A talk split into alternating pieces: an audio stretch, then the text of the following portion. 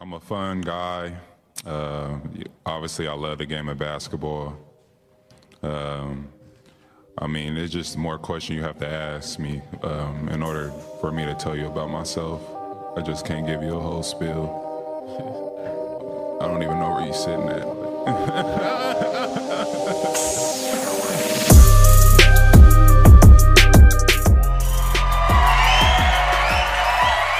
All right, welcome back, peeps. This is the exclusive part dose Part dose. of Monson's story. I know we, we kind of got cut off a little bit just through timing and stuff, but we're excited to be back and to pick up where, where Monson left off. I know last time we left off of you going on your mission, that um, that story with the name I can't even pronounce. Sichle.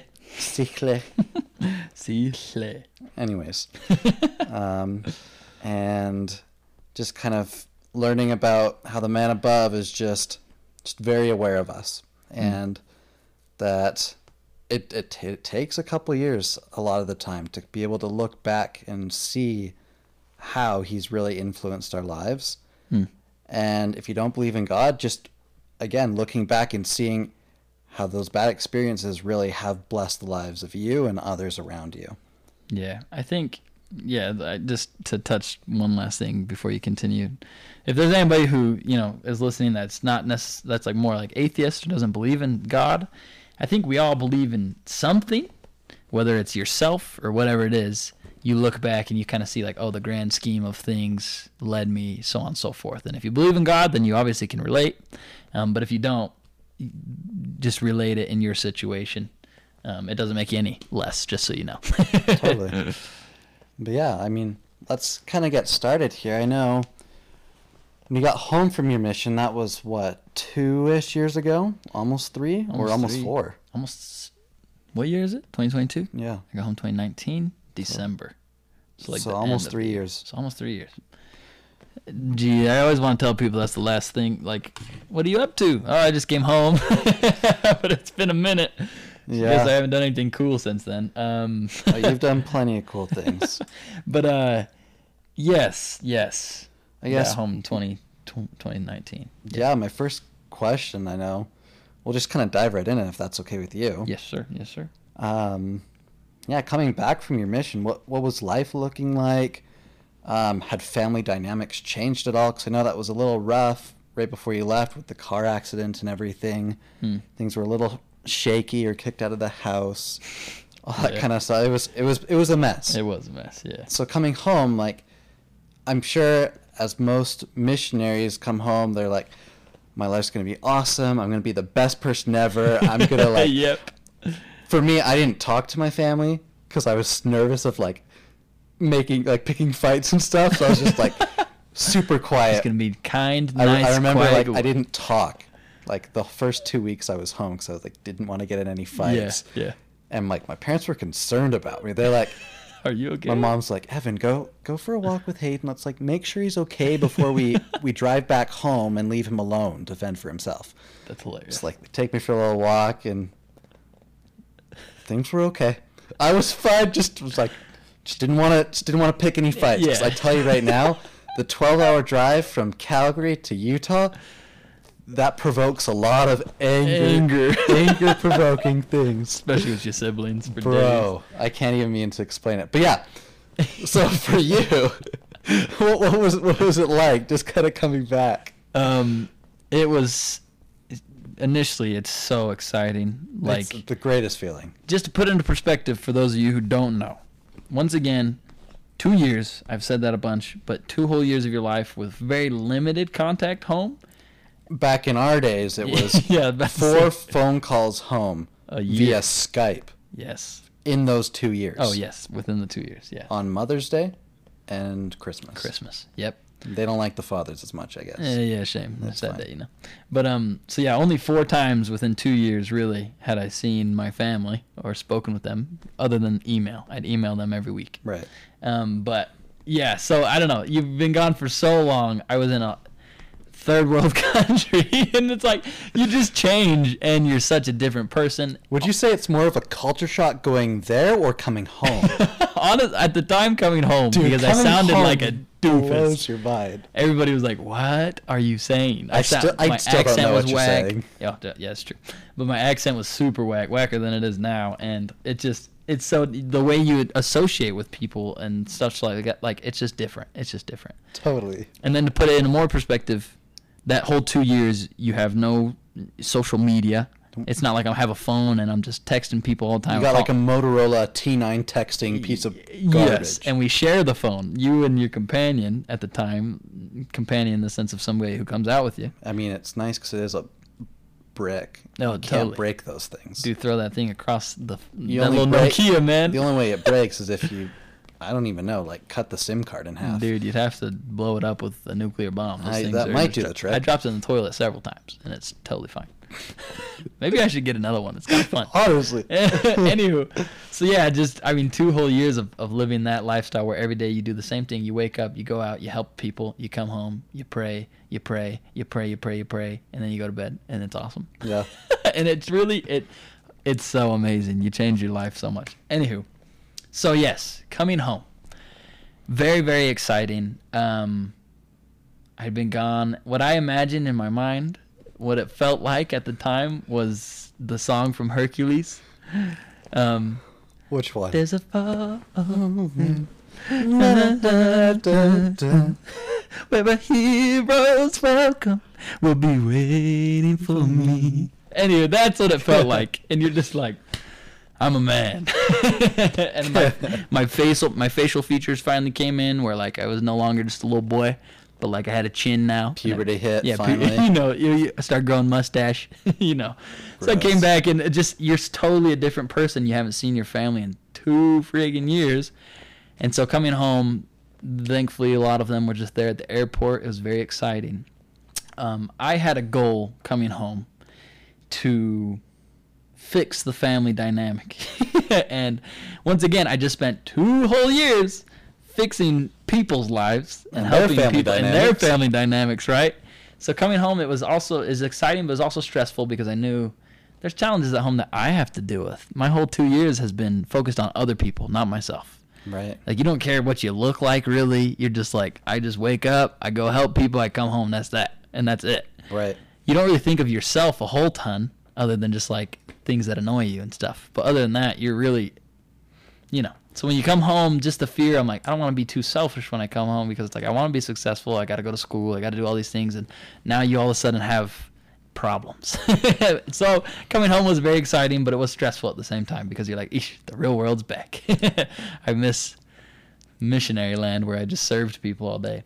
So came home, and my goal was to live at my parents' house um, for a little bit, you know, and fix the fix fix the situation, um, fix fix fix my relationship with my stepmom. And at the start, I thought it was going really well. She was excited for me to come home, and I moved in, and uh, they had new carpet in my room Ooh. and a new bed, and They must really like it you. was I apparently, and uh, it was awesome. And I was like, wow, this is okay. Things are looking up. Uh, well, that lasted for about two weeks,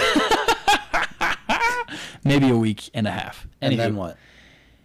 There was a really wild situation, which I'm not. I'm not going to really share, but there was a wild situation that led to a very quick argument, and me and my stepmom got into a huge fight, and I don't know, just the overwhelming. Like I just left for two years to live on my own, to do really hard things all day, every day. Yeah. I, and and like I don't want to sound like a big shot, but like I really worked really hard while I was there, and because it was all I had. I was like, this is what I want, and this is what I want to help people. I want people to be happy, so I'm gonna work as hard as I can every single day. And after what you'd been through, Exactly. So like, like, that's what drove me every day. Totally. I was just like, I have to, you know, prove that I can help people. that life must go on. Eh, That life must go on. Exactly. So that's your whole life. And I came home a lot more mature and had a better view of things in the world and myself and just was doing well personally. And then I came home and got into this huge fight with Lisa. Huge. and I was just overwhelmed. Like I just spent two years of my life serving, and now I'm dealing with this already, and I couldn't. And so I said, I'm I'm out of here. I literally remember sitting here. I I'm gonna head out. By the way, just so everybody knows, we are in my parents' house right now. my dad's out of town, um, so I'm I'm I'm at the parents' house right now. This same house that I came moved into and left. I'm back here, and uh, How's it feel? uh, you know it's good. It's a good time. Um, you know, memories. You're like, yeah. yeah, you know, stress. But uh, I came home and got in that huge fight, and I literally remembered sitting there at the bottom of the steps. My once again, parents were out of town, believe it or not. So it just happened, just like the car accident. Oh accident. boy. They're out of town again. Something was bound to happen. Yep. And uh, the whole situation happened, and I just remember that night. I was like, I'm I am leaving. And so before my parents even came home, I packed my stuff and left, and called Dinez, my boy. Said, Devin, I need a place to stay, dude. Can I come over? And he lived at his grandparents' house at the time. So I go over to Dinez's house. Now, granted, just to put it all into perspective, everybody, once again, just to emphasize it, wanted to do something that was good. And this is to teach a lesson as well. This is part of what I'd like to share. I wanted to do something that was good. Go on a two year service to help people and to change their lives and to make their lives a little bit better. Um, that is a good thing to do. And uh, not to say I'm a great person for it, but it is a good desire, right? And you're like, okay, God blesses those who do good things, right? Right? That's I how it recommend works. anyone of any religion that can go out and serve and preach the good word. 100%. Please do it. We It- need more. The world needs it. Exactly. And so it's a good thing and I had good desires. And so in my mind, as much as I don't want to expect blessings necessarily or like you do something for someone you don't want to expect anything in return, but low key you kind of do. And a little bit you're like it's human nature. it's human nature, right? You're like, I'm doing really hard work. If I could get a little, you know, hand me down or something, Yeah. you know. but uh, so that that that just to portray if, what what my thoughts were. And so I I leave and I'm sitting at Dinez's house, and he was dating his wife now, but they were dating at the time, so he was busy, and I was just sitting in his grandma's house, and I love this their family, but just alone within a week and a half of being home and just sitting there and just like, man, this is so annoying. kind of like back to square one. Back to Is that square one. kinda felt that's like? ex- that's exactly what it felt like. I was like, I'm really doing this again. I was like, we just two years ago, this exact same thing happened. Just had this massive high, and now we're yep. and so out of the house. got humbled down really quick and He does up. that to you, doesn't he? Yeah, he, you know he's got to because I need it. I need it. If if he didn't humble me or put me in situations that would humble me, hey, I'd be way too overconfident. I'd be a wild child. Um, he needs me somewhere. That's how I. That's how I look at it. Yeah. and uh, He's grounding you. he's grounding In me. So I, Provo. yeah, so He's that I like, can you're do better. not leaving here. you can't. I'm sorry, but you're not. it's true. um, anyway, so there I am, and other than that situation, life was pretty good, but it was very stressful, and I didn't talk. This was the longest period that I had not talked with my stepmom. Um, my dad, once again, just a saint. He would do things for me from time to time, bring me random stuff and drop it off at my house where I was living, and he just was always there. Um, his situation, like I don't blame a lot of people. I don't want you to think like, why didn't he do something about it? But like, he'd already been through a divorce and long, long history of challenges, and so, I, once again, don't hold anything against and stubborn. and stubborn exactly so you know he's got a and and he's also a fixer as as a man as a man's man so he just wanted everybody to be happy right and at the time i was happier not being at the home or not being associated with my He, stepmom he was okay with that. Yes, exactly. And I was okay with that. So it was a mutual thing. Anywho, so he would do stuff like that, but that was the longest period of time in my whole life that I didn't talk to Lisa. We, I didn't see her ever. Um, like I'd see her at the rec center as I was shooting hoops in the morning or something, and I would just duck my head and be like, "Yeah, I'm not doing that," and I walk away. and uh, you know, or if they did happen, one time they did catch me at the gym, and I just said, "Hey, what's up? How's it going?" Yeah, it's been six months, and you haven't texted me, you haven't called me, you haven't Fed seen how I'm doing. You- clothed e- me. exactly. You haven't, you know. Anywho, so it was a little weird at the time, but once again, I was just trying to put it behind and, and focus on what other things I needed to do coming home. Um, so I was working, and then I started dating a girl. Started dating. Um, I've mentioned her before. I started dating Lizzie, and uh, th- that was a really good experience. We dated for a pretty long time, like 10, 11 months. And during that time, I don't know. I was really grateful that that she was there because I needed it. I needed somebody, and I needed help. I got a sales job doing door to door sales. Um, for the people that are listening that are from Provo, I know it's the most Provo bro thing you ever heard. Listen, I needed money and I needed it fast.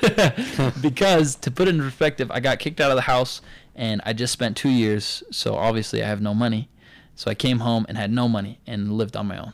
And not to say woe was me, but like insurance, housing, clothes, food, all of that stuff I pay, I pay for everything. And I know a lot like I'm talking phone, the stuff that like people are like, "Yeah, I'm I'm I'm independent. I pay for my stuff." But it's like, "Yeah, but at the same time, you know your parents have your insurance and you know they pay your phone bill." And that's, I mean, that's very typical, right? Like, exactly. Right. they're like, yeah, my parents want me to pay for college. You're like, okay, but yes, they help me with my car insurance. Exactly. And they Or my car cell payment. phone, Yeah, exactly. Like all that kind of stuff. So all of that out the window. I pay for all of it. School, car, the car I bought, thankfully, my brother, it was his old car, and he sold it to me for cheap because, well, it's not worth it much. but, uh, It's got a great paint job. yeah, oh, dude. Well, at the time, that truck you see out front, Yeah. that's what I drove Oh, really? when I came home. Was that the one your brother gave to you? Uh, no, no, that one was my stepdad, actually. Okay. He offered that, like a hundred bucks. You're like, sold. It's, it's the most beater truck you've ever seen in your life. that. I don't think those tires work anymore. No, not a chance. It's so like literally there's no paint, so old, and the gas meter doesn't even work. So I ran out of gas all the time. Anywho, Oh, that's right. it was the worst. I'm like stuck on the highway. Anywho, so I'm driving this really really you crappy. don't fill up anyways. Yes. So I'm driving this really really crappy little truck, and have no money. Started working at this. I started working at the convention center again because I needed a job quick. So I started working there, and I wasn't happy. That job sucked. So then I started doing sales. So I get this job in sales. Um, and in all honesty, you guys hear me talking. Hayden knows me personally, the way I communicate with people. I'm very good with people. Um, but door to door sales is not my game, if I'm being honest. As much as like you'd imagine me to be good at that, like in Excel, I didn't. My guess is it's shallow. Well, it is a little shallow. Not not in the sense that like what you're doing isn't valuable. Just the connections you're making with people. Yeah, yeah. It's there's nothing. Exactly. I'm I'm selling fetching pest control. Like who cares? so You're like, do you want a product I really don't need? yeah, that, uh, you, and I'm selling it in Utah where like houses are plenty clean, and it's just like you don't need this, and I'm offering it. to I'm sorry, just take it, please. I need the money. yeah, and so everybody We'll that split the commission. everybody that did buy from me, like it was hundred percent their choice. Like they wanted it because I didn't try to convince nobody of You're nothing. like, listen, I know you don't need this, here's here's what I got. but if you want it, just for the one ant you saw crawling around. Oh, gee, man. So yeah, it's just bad. And uh, so as I'm doing door to door sales, that's when I met that girl, and we started dating. And during the time, the the issue, not the issue, but with sales, you get paid throughout the week of doing sales, uh, throughout your two weeks, whatever. But the bulk of your commission comes at the end of the season, so you don't get any money until later. And so, Really? one, yeah, so like I'm getting money every two weeks based off of my weekly sales, but Okay. like I wasn't doing that great, so I wasn't getting a ton of money, but I at least had a little bit. And then, um, then eventually, I'm just waiting for my full payment to come, which didn't come until like October. October. Like yeah, October, Is that the, I, th- I would assume the end of the season's like eh, August. Oh no, you so it's like all the way down. So you work from May, June, July, August, and then yeah, the rest of your payment, the back end of it comes in like October, end of the year. Okay. Or was it even? It might have even been December, like Christmas. Holy crap. Anywho, so that's when it comes. So I thought I would excel, and I thought that I would do really well. Didn't, and oh boy, here comes the financial stress. So once again, home from the mission, got kicked out, had no money, didn't talk to my parents forever. The girl that I was dating was like, "Are you gonna go to school?" And I was like, "Huh." I've thought about it, but I haven't really thought about it. I haven't like put into perspective. Oh, do I need to go to school? Well, I mean, you didn't really have I didn't someone have- and an example of someone who really did, right? Like your- exactly. Your, dad didn't. Dad didn't. My brother, two. I have two brothers that went to school. Okay. Um, but that's it in our whole family. yeah. And uh, so they were old and married, so it's a little hard. I don't know. You just have to figure some things out on your own sometimes. Right. And so she brought it up, and I was like, "Oh yeah, holy crap! I need a, yeah." And the deadline was like a week away. away. so I'm like, "I need to sign up, dude." Scariest thing of my life because all the money that I had gone in an instant, and then I had a little bit left, and I was like, "Eesh," and I had to move out eventually. After sales, they provided an apartment for me to stay in um, for a couple months, and then I'm going to school, and I was like, okay, I need another place to stay, and that's when I met Hayden because I moved into the apartment complex right across the street from him. Um, and when I moved in there, the deposit, like the security deposit, was expensive, and it about run me bankrupt. Oh no. So I'm getting there, and I was like, okay, I can pay. I was like, oh yeah, no, that's not too bad. like rent's not bad. I And then I'll have a that. little bit left. They're like, we want three months worth of rent. Yeah, right up ex- front right now in cash. Exactly. like, isn't that a little shady? We Yeah. don't care. Yeah, exactly. And so I'm like, oh, fetch. I didn't put that into perspective. So paying that, bro, bank account down to like a hundred bucks. now remember, I got a phone bill to pay. I got school to not pay. Your car. Car. So I'm like, I'm so screwed. like I'm so screwed. I don't know what to do. Um, no. And I'm not gonna go back to the parents for help. Not a chance. Um, and I, I, I that this is where my pride kick. I'm not gonna go to my family. It's just hard, you know. Like I'm not gonna be like, hey, I need a That's where the pops comes out in you. The Exactly. Yeah, this is where my dad, his example. You see, I was being stubborn as crap, and uh, so I'm Two hours later. Sorry, everybody. Our recorder totally just died, and so we're just gonna pick back up. We just put in new batteries, whatever. Um, talking about we're talking about Justin osteoporosis. Osteo. yeah, that's the funniest nickname. Anywho, um, for for anyone who has osteoporosis, I'm sorry. it's just a nickname. Anywho, uh, Justin was my roommate at the time, and I remember he'd be like, "Yeah, I just like let's." I don't know. He'd off. He'd be like, "Let's do this," or "Let's go on this adventure date, whatever." And I'd just be like, "My boy, there's no way I can pay for any of that, my dude." like, it was so intense. Um, and I hated asking for it. I hated just not being able to take care of it. And I, I just hated having that stress. And so the way that it ended up going was I was working, um, doing sales. Like I said, I moved into this place. And so now I'm, I'm broke, broke because I paid all that rent and then started paying for school as well. And so I'm broke as crap. And I didn't make enough money. I got a new job through a friend at Gab Wireless. You guys ever heard of Gab Wireless? Safe phones for kids. Beautiful thing. Um, good on them. You know, they do a lot of good things. It's cool. But uh, I didn't enjoy the job very much, but it was cool. So I got a job at Gab Wireless, which then I later got a job for Justin and his now wife Lainey and their brother Avery, all- Avery, the guy who used to work. Do they all work at Gab? Yeah, they all work at Gab. No And so, way. so it started a nice chain reaction, and it, it felt good to help these guys out and get them all these cool jobs. And Justin's still there, and he's like interning. They're all still there. In fact, Justin, his wife, Avery, my my old podcast guy. You remember he works there. Shout out to my boy. Um, anywho, so yeah, they all started working at Gab, and at Gab, I didn't make enough money to pay for both school and rent at the same time. My family situation, I thought I would be able to get money from school, like FAFSA. Didn't get anything. Are you serious? Well, it, it is weird. It doesn't make any sense because it's like, eh, it's just dumb because it's like it goes off of Your parents' income? parents' income, and it's like with my dad, you know, not much at all. Yeah. And then, I don't know. It just it just was a pain. I didn't get any FAFSA. I just was so mad. They offered me a loan. I said, I'm not taking your stupid loan. Give me money. I'm broke. Anywho, yeah. but uh, it's a long process and it's a pain in the butt, and it took a long time just to get a rejection, pretty much, which was a little annoying. And so I'm like, okay, fine. I have to pay for school. I can do that. I can do that. The only way that I could pay for school is thankfully prior to this, while I was doing sales, I had gotten myself a credit card, and I'm not absurd. I'm financially smart, and when it comes to you don't overspend what you don't have. So I just use my credit card for time to time, pay it off every month, of course. And uh, thankfully, I had this credit card. And shout out to my brother Jamba and his wife Caitlin. Love you guys so much because you guys are the ones who told me to get a credit card. Um, Really? Yeah, yeah. They talked to me about it. Was like, you should get a credit card, whatever. Thank you guys. It saved my life at the time. So what I would do is school was with the initial payment for like how much it costs and then the other stupid things like parking and books and all the BS they charge you for that they're just the worst. Yeah. Um, it was probably like a thousand bucks a month. Or like a semester or a term, whatever they call it. I can't even remember. I can't even remember.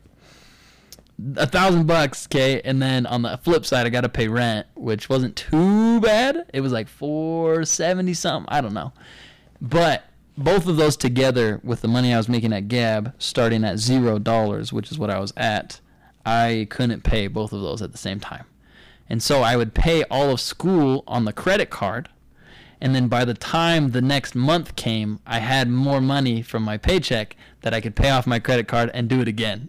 and so the credit card gave me enough time to make enough money to then pay it off. right. So I had a little system down, but it was awful. And at the time, groceries, oh my goodness. I did not buy groceries for a long time.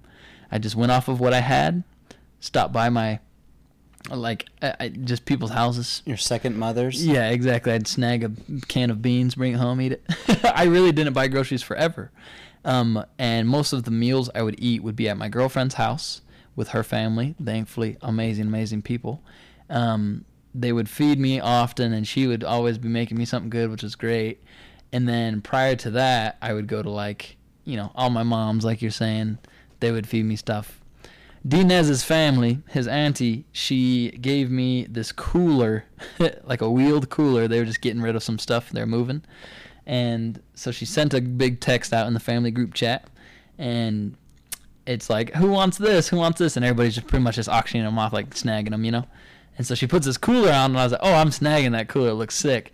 And so she's like, I'll give it to you, sweet. So I go to pick it up a couple days later, and she put inside of it like a couple apples, um, and then like a hundred granola bars, and then Let's a few go. like water bottles or something. She's like, I just wanted you to have a little something. I was like, oh, thanks, Amber. You're such a sweetie. Um, and she really is. She's so awesome. Awesome. And so I take that back home, and pretty much most of the food that I ate, if I didn't like take the moment and be like, okay, I have enough money to go out to eat today, I would just eat granola bars.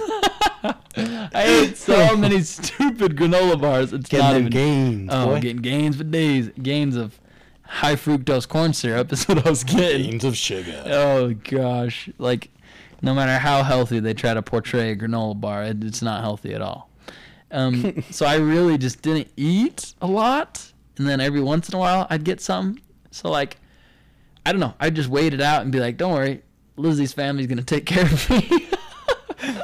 And I'd go, I'd go over to her house, and they'd they'd feed me something, and that's how life was for a, a, a while, trying to build up Man. it's hard to save money when you have to spend it on school and Food. food and and housing. rent, Like yeah. it's hard to save money, especially just just starting from zero was the was the hardest part. Was just not having any money in the first place, and then buying all that stuff.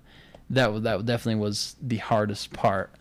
Um, it's something that uh, I don't know, very humbling to me to be happy and and well and then all of a sudden I just had nothing. Yeah. and I was so broke. And uh anywho, sorry I was getting a little distracted everybody. There was some commotion in the background, I was a little distracted.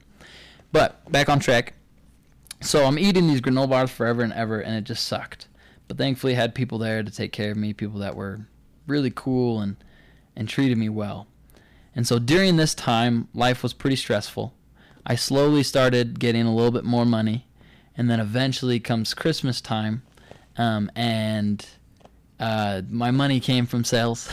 so now I'm like, ah, thank the man above, I can breathe. and once again, I was dating a girl at the time, so I mean, I can get her a gift. I can, you know, at least show some love and show some love and affection. affection, right? And so I just, you know, like I was like, oh, thankfully I can finally just relax a little bit. And that was really the first time that I was like, okay, I can do okay because now I'm not, I don't have to stress every single week how much money I spend on this and that and that. I, Like, I can I can go to the grocery store. I store. can go to the grocery store and buy myself food. Own, you can buy your own My granola own- bars. Exactly. Granola bar. Except by that point, I was like, I'm done with these stupid granola bars. You moved on to what? Cheese sticks? Uh, probably. but uh, so yeah, that was an awesome day, and that Christmas was really sweet.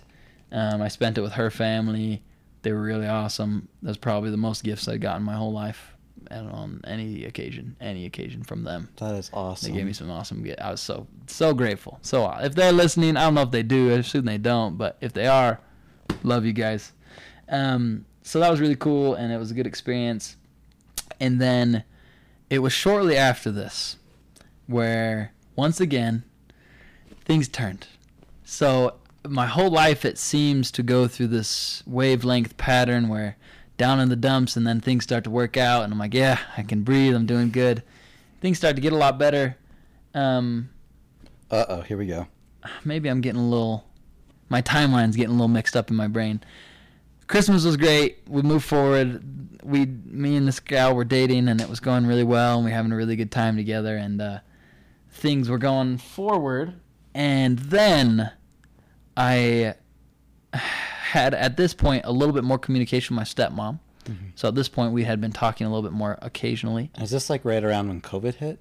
Uh, no, it was a long time after. After I started dating her around COVID, and then it was so it was Christmas, COVID Christmas. Oh, so 2020. yeah, so 2020 Christmas, and then after that, 2021, So so 2021 last year. now. Yeah, so still COVID, Okay. but not the initial. So I'm like thinking you got back from your mission 2019.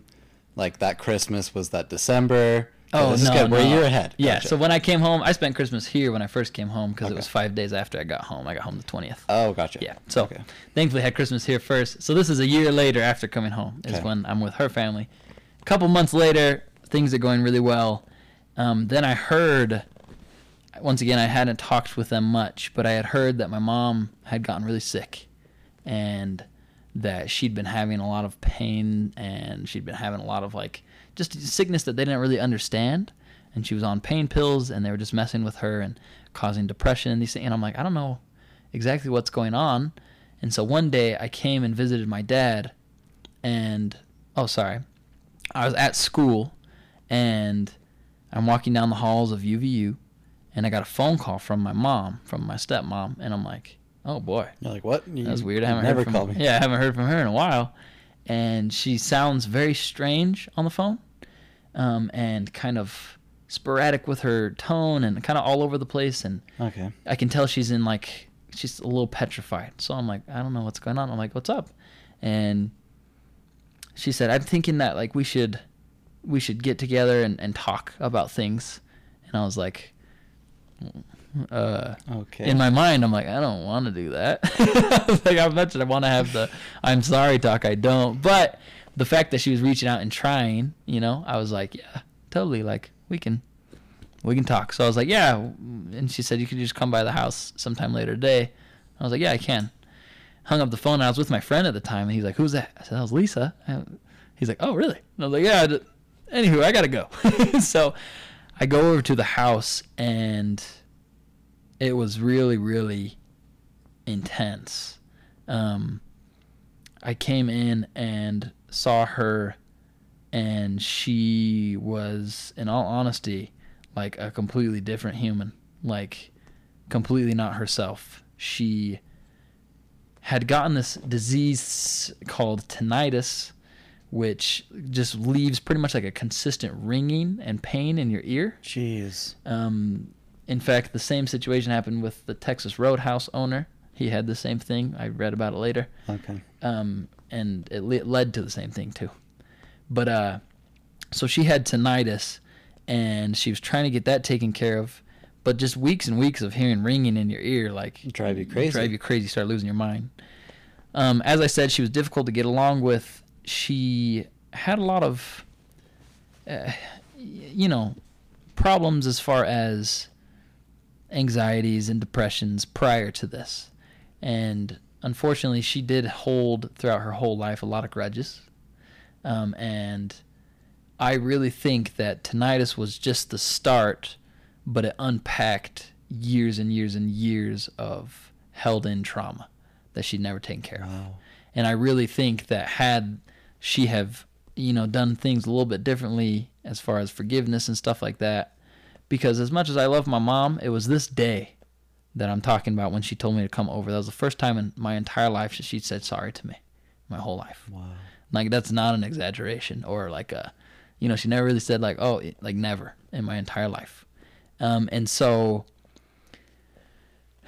I just felt like it was years and years and years of built up, uh, just what she'd been holding inside, and it then this tinnitus and the pain meds just triggered it, and she couldn't sit still. Her hands were shaking. She would sit down, untie her shoes, tie them again, stand up, walk around, pace. She kept repeating herself over and over again. So just legitimately lo- just losing her mind, just completely, um, and was a completely different person. But I remember in this situation, like I said, first time she ever apologized, and she just said, "Monson, I'm sorry for the stuff I've done in in your life and the problems that I've caused you." And I'm I'm there with her and my dad, and she's just pacing around the room and barely I can't understand everything she's saying, but that's Yeah. what she said. And she said, "I'm sorry for this and that." And of course, like seeing her in that state and just I don't know, I didn't like I said I don't hold grudges, so it's just like, well, mom, it's it's totally fine. I don't want you to worry about it at all. That should be the last of your worries right now. Right. You're obviously ill. Like we need to fix this. Nothing that you've ever done to me has ever made me like hate you or you know anything like like I I love you for for who you are. You just needed space. just needed once in a yeah exactly. Just needed Yeah. a gap which sometimes is healthy. Um so i you know i had beef at times with her but it wasn't like anything that ever made me say i hate my mom you know what i mean? It's just i don't know. You have to forgive everybody because everybody goes through hard things and makes mistakes and she's had you know tough situations in her life that caused her to be the way that she was. And so i try to look at it like that where i'm like you know if she hadn't had this experience she probably wouldn't act like this. So I should at least give her the benefit of the doubt. But that doesn't mean you have to be around it. Obviously, if something's causing you toxicity, you should avoid it. Right. But you do give people the benefit of the doubt. And if it causes you too many problems, then you move out, like me, and try and figure it out. And then, anywho, so she's talking to me, and I and it was the first time I realized how sick she actually was. And so I remember talking to some siblings about it, and I was just like, "Hey, I don't like. She's going through a lot right now, um, and and she's not doing well." And I'm not going to get into other details. There was a lot that happened between that point and what it led to. There was a lot um, that maybe one day, if you guys get to know me, I'll share with you. but uh, fast forward a little bit, and she just kept being sick and was having a really hard time with pain meds and stopped eating as much, and she was getting really thin. And uh, my dad doesn't, you know, he didn't know how to help necessarily because it's unhelpable. It's something they don't have a cure for. They don't have, you know, there's nothing that can fix it Yeah. as as of as of moment. Some people have been able to get over it just randomly, or they found something that fixed it, or but hers was just so much more severe that it just is unfixable. And so my dad actually would he took off like three months of work and just would be with her twenty four seven pretty much. And he laid on the stairs upstairs because he snored too loud and she couldn't sleep. so he would sleep as an old he's like 58 59 by the way. So as a 57 year old guy slept on the floor outside of the room just to be there with her. Because at this point she had attempted suicide and she had thoughts of suicide um, because of the sickness. When she was sane would that thought ever occur? No. She was never like that. No matter how angry or other mental illnesses that she had had in her past um, clinical and unclinical whatever she never would consider suicide When you got that ring in your ears Ex- 24 7? Exactly. And so time goes forward, and one morning from one of my friend's moms, I get a phone call at work, and uh, I, I not at work. It was on a Sunday morning, um, and I got a phone call from McCade's mom, and she said, "Hey, Monson, there's." She knew the situation. She knew what was kind of going on, so she calls and says, "Hey, Monson, there's some ambulances at your dad's house. Um, I think you should probably get over there quick." And so this is pretty early in the morning. Like, it was like seven, so I was gonna sleep in a little longer, and I get up, and instantly run to my car. I'm trying to call my brother and just being like, hey, something's going on, but nobody was answering because he works night shifts. Anywho, so I run over to the house, and as I'm driving, I'm going super fast because I know something's really bad. And I'm going super fast. I'm bobbing in and out of cars. And I got to a point where there was one spot where I couldn't get around this car. And I was just so angry and annoyed that he's in my way. But I paused and all of a sudden had kind of an out of body experience where I paused and in my mind, I already knew what had happened and it was almost as if God was whispering to me like you're gonna have the main focus is your two younger siblings. I need you to go there and and and, and be a light. And so I'm like, okay. So I paused a little bit and just breathed it out, and then I go get to the house, and I got there right as the uh, ambulance was just leaving. So I pulled up and parked, and then the ambulance drove past me. Okay.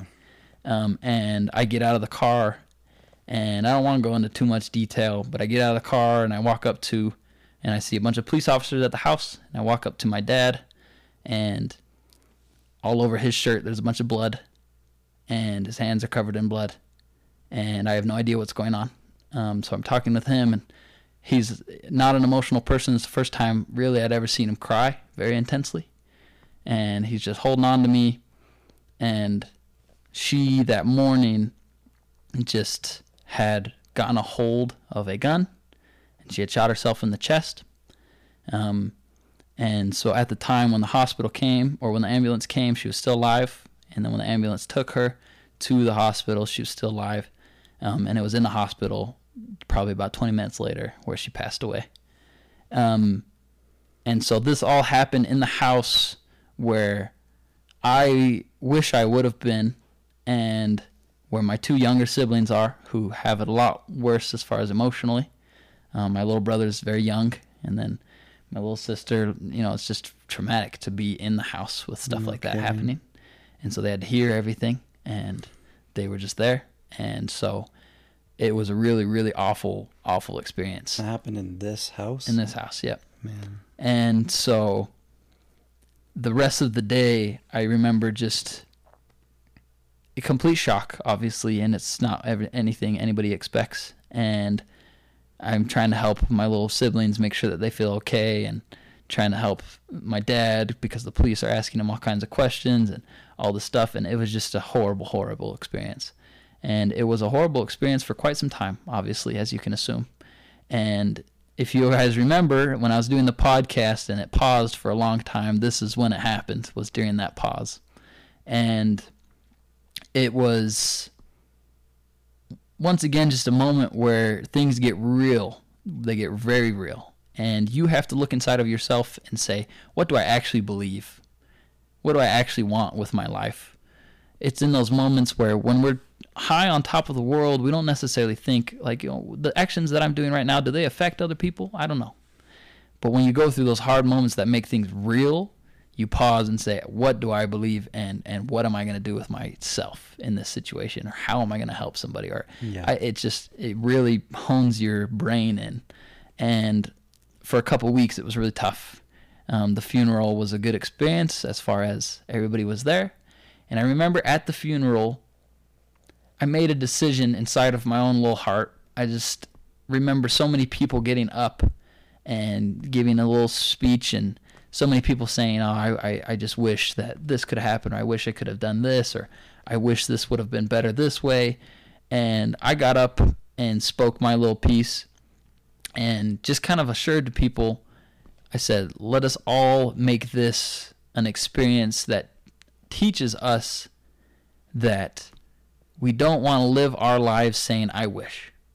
I will never again do something and say, I wish I would have done this. Totally. I wish I could have been there for this person. If there's somebody in need of help, you need to help, and you need to do it fast. Um, and that's not saying everybody's going to commit suicide or it's going to be this dramatic, but you never want to be in a situation where you say, I wish I could have done more.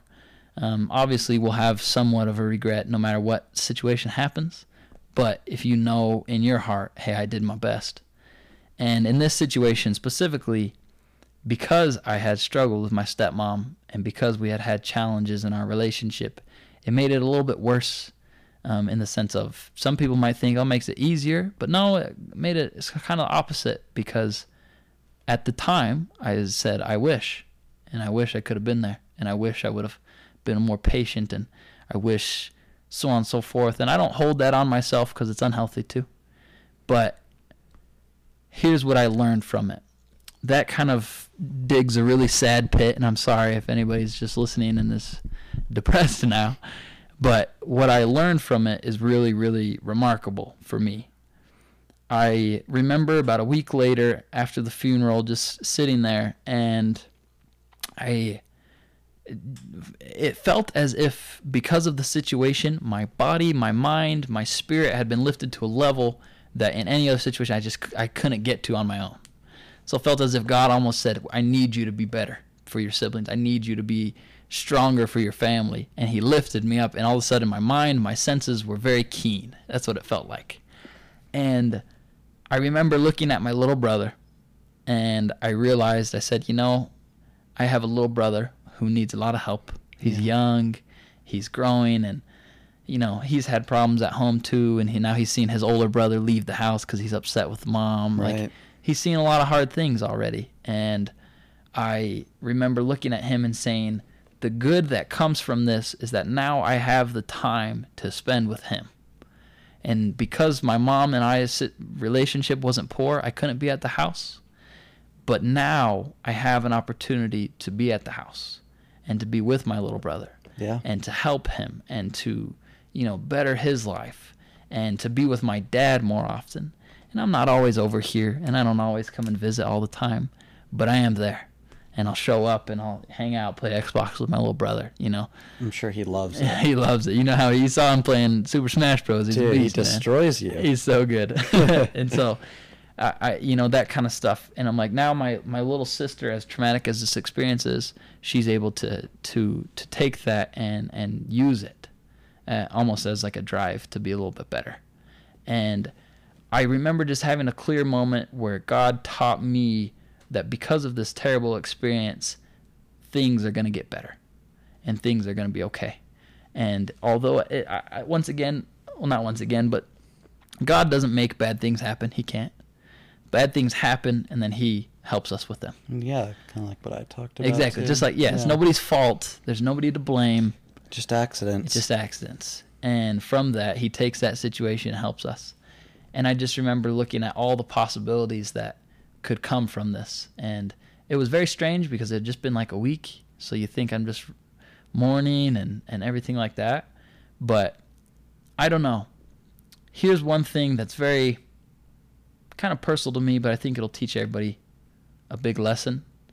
It's just that sometimes to be able to help somebody overcome a challenge, they go through challenges to open their mind up to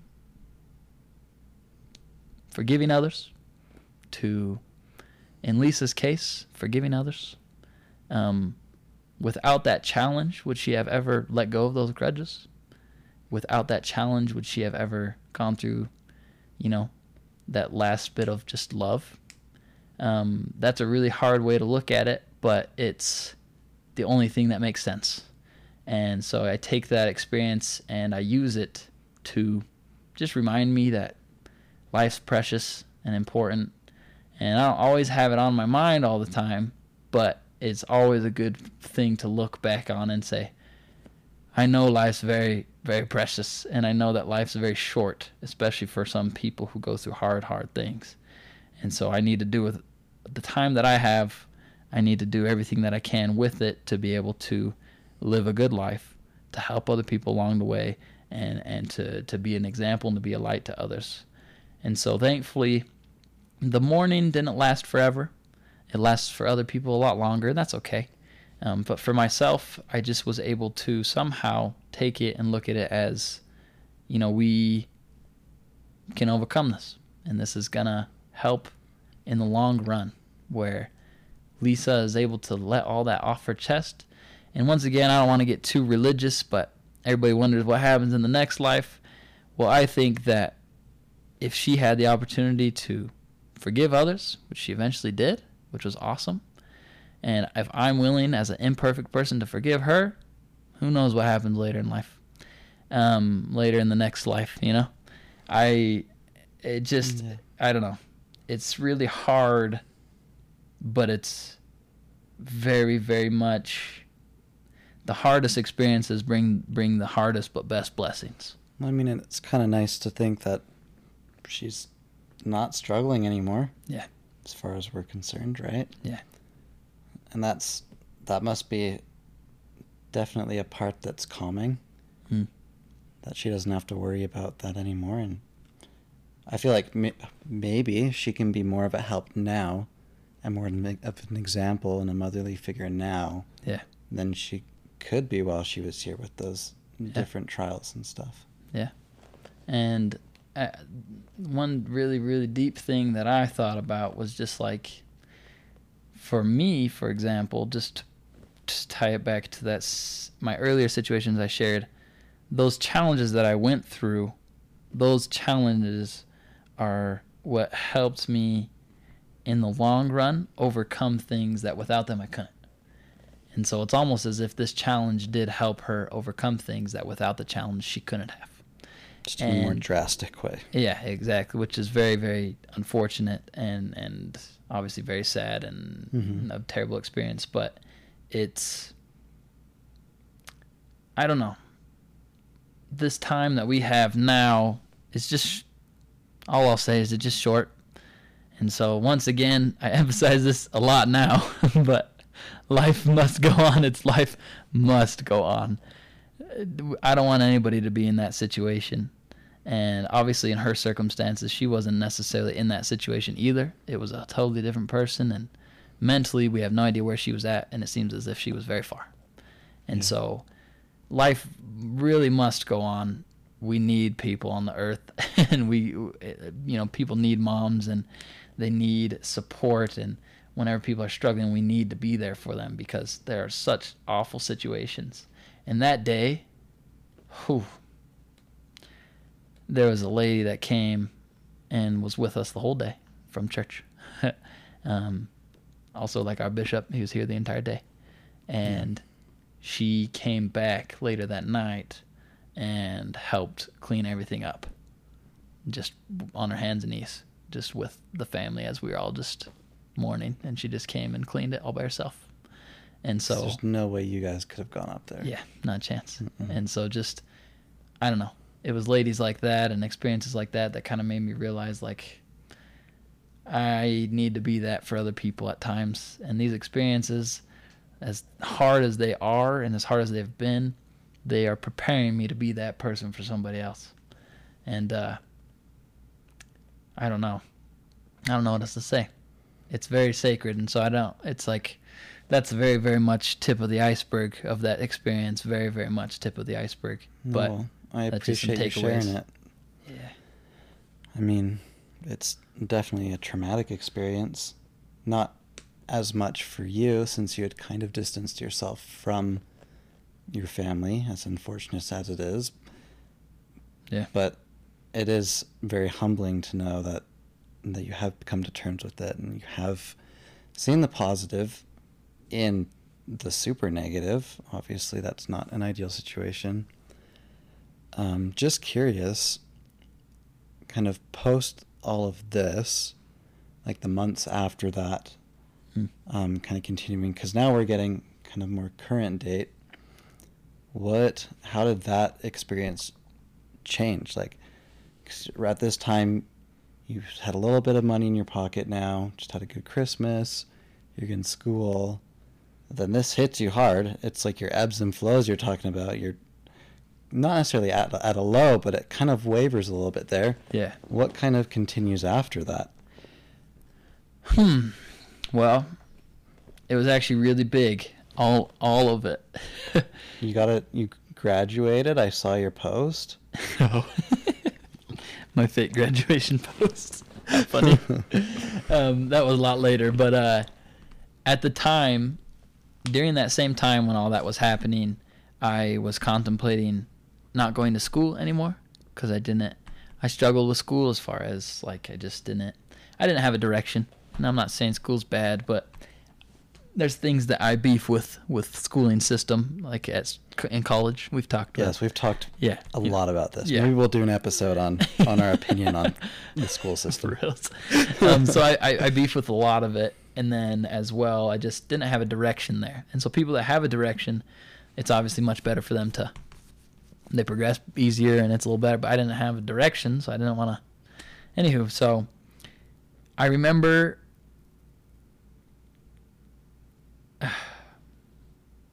In fact, it was right before I skipped this detail.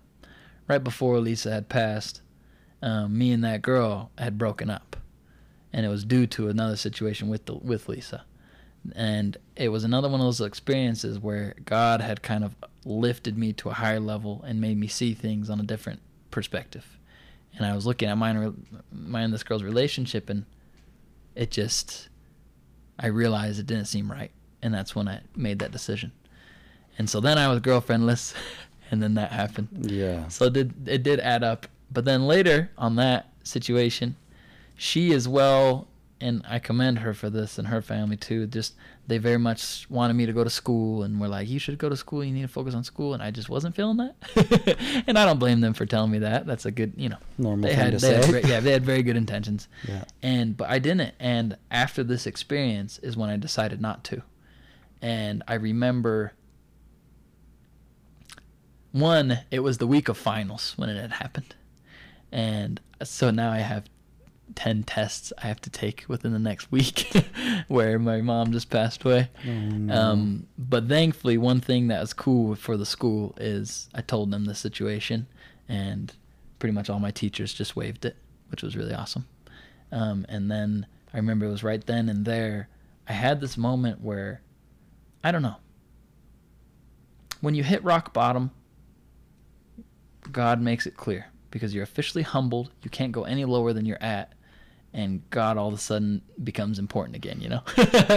Only in the lowest points. Exactly. Or like for you, for those of you who don't believe in God, I'm sure it's like a friend or something. You're all of a sudden you hit rock bottom. You're like, I should go talk to that friend again. You're like, I need something. I have help. nothing and I need something. And so I paused and I'm like, I should go talk to God again. and uh, I remember just thinking about the situation. And I prayed about it and talked to some family members about it, talked to some uh, close people about it. And during the same time, I have a close friend who then offered me a job, um, in which I do today. Um, not at the same company, but I do the same job that he offered me. Um, thankfully for better pay. And he offered me the second job, in fact, as well. but uh, he offered this job, and I remember telling him no at beginning. I was like, ah, you know, I got school going on. Um, but then that whole cir- circumstance was going down, and I remember just calling him, being like, hey, I want a job. And so I had this crazy experience, and now that I work where I do, like 100% inspired by the man above to, to, to let me know that this is where I should be. And So did you choose a job over school? Are you still doing that? Yes. So yes. So yeah, that's when I was like, I'm done with school, and I decided not to go to school. And then I took that job and quit my other job. So now I'm working this job full time, and it's a big boy adult job. And working there did really well. Um, at Lo- at Log LogMeIn, you guys ever heard? They're not sponsoring this, but they will one day. Um, Famous but uh, words. um, I worked there and did really well there. And then the guy who offered me the job moved companies. A couple months later, he called me again and said, "Come on over," and so got me another job, which is a little bit better. And uh, so, I don't know. On the outside, I don't want people to ever. I mean, I'm sure people do, but like they look and they're like, you know, Monson's doing decently well for himself. He's got a good job and good people around him, but those things came through a lot of trials. And I'm very grateful for those trials because they made me make decisions that were very hard for me to make. And so when you're going through challenges in life, I, I think the best thing is to look at okay, what is this? How does this is this going to affect my life in the positive? Um, because obviously you already can see the negative. You already know what the negative is. You're living the negative. when you're in the challenge, you're living the negative. So you don't need a question. How is this mm-hmm. negatively going to affect my life? What do you mean? You already know. It's right there in front of you. But how is this positively going to affect my life? And from there, I was able to get that job, no longer go to school, which saved me so much money and then I worked a better job, which made me a lot more money. Yeah. And then because I was only working after work, I could come here to this house and be with my little brother and talk with my dad and spend time with them. And these crazy blessings came from that. And you know, we're still a little messed up. And by a little, I mean a lot. we got a lot of problems in the fam still, and you know, there's challenges. But at the end of the day, so many people. uh, I, I don't even know what I was about to say. I just kind of blanked out. But at the end of the day, those challenges are what made that possible. And now it's giving me this perspective. And suicide is something that I had dealt with people who had attempted before in my life, um, family members, but I had never had it actually happen. Um, and so now there's a whole different world of people that I can directly connect with. Um, and suicide is awful thing, and the rates are increasing every year, which is awful. Um, just due to a lot of problems and Social social media. media. plays a huge role in it. Um, but yeah, it just it's it's a terrible thing. But now because of this situation, I have an opportunity to help others and to. I say that so many times. It's just so funny that the awfulest experiences turn into opportunities to help. And now I can connect directly with people who have faced suicide or have faced death in their family or have faced family problems. It's like I have this now to bless them. And once again, that knowledge alone, it just makes the whole experience, in all respects, the whole experience worth it. And for me, I believe that one day, who knows, I can see her again. And so on and so forth. And I believe she's 100% in a better place and is happier than obviously being sick and ill on earth. And just, I don't know. Life is, life is, it's got a way of humbling you. You just have to roll with the punches. And in the long run, you'll see the blessings that come with it. That's what I'll say. Awesome. Thanks so much, Monson. Um, great story. Very down to earth.